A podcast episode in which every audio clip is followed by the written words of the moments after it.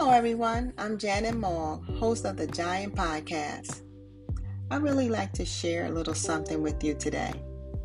I woke up excited about my day. It started off with a little inspirational reading, a cup of hot tea, peanut butter, and sliced apples. That was my breakfast choice.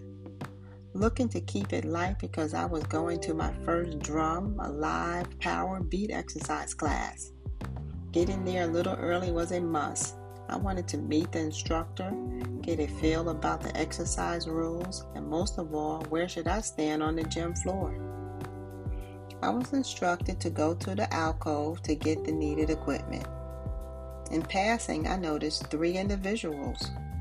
I spoke to show myself neighborly. No answer. Hmm. Maybe I misread the eye contact, or just maybe my voice wasn't heard through the mask one of the drawbacks of the COVID protocol. In my excitement, I quickly gathered up my equipment and onto the gym floor spot that was pointed out for me to stand. Just so happens, next to the three individuals. Anyway, boy oh boy, let me tell you, the workout was intense.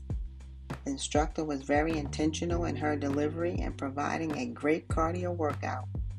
Everyone was certainly engaged. Until the last 30 minutes remaining, follow a nice warm down of the session.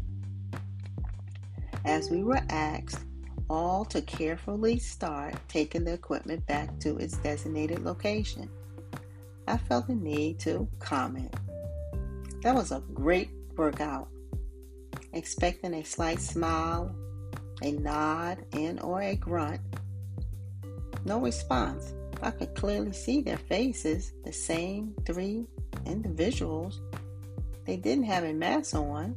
We had only hung out on the same lineup on the dance floor, on the gym floor, for the last hour.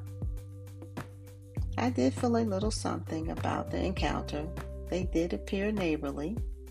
I did see them conversating with others when I entered the room. So you may be asking yourself, what's the point? Well, once I got out of my emotions, my walkaway was life is good, but it's not fair. The delusion that life's supposed to be fair is a source of much unhappiness. Thoughtfulness is to be treasured. It can be giant to someone else. Why not do more, be more, be giant? Tune in next week, episode The Giant Podcast.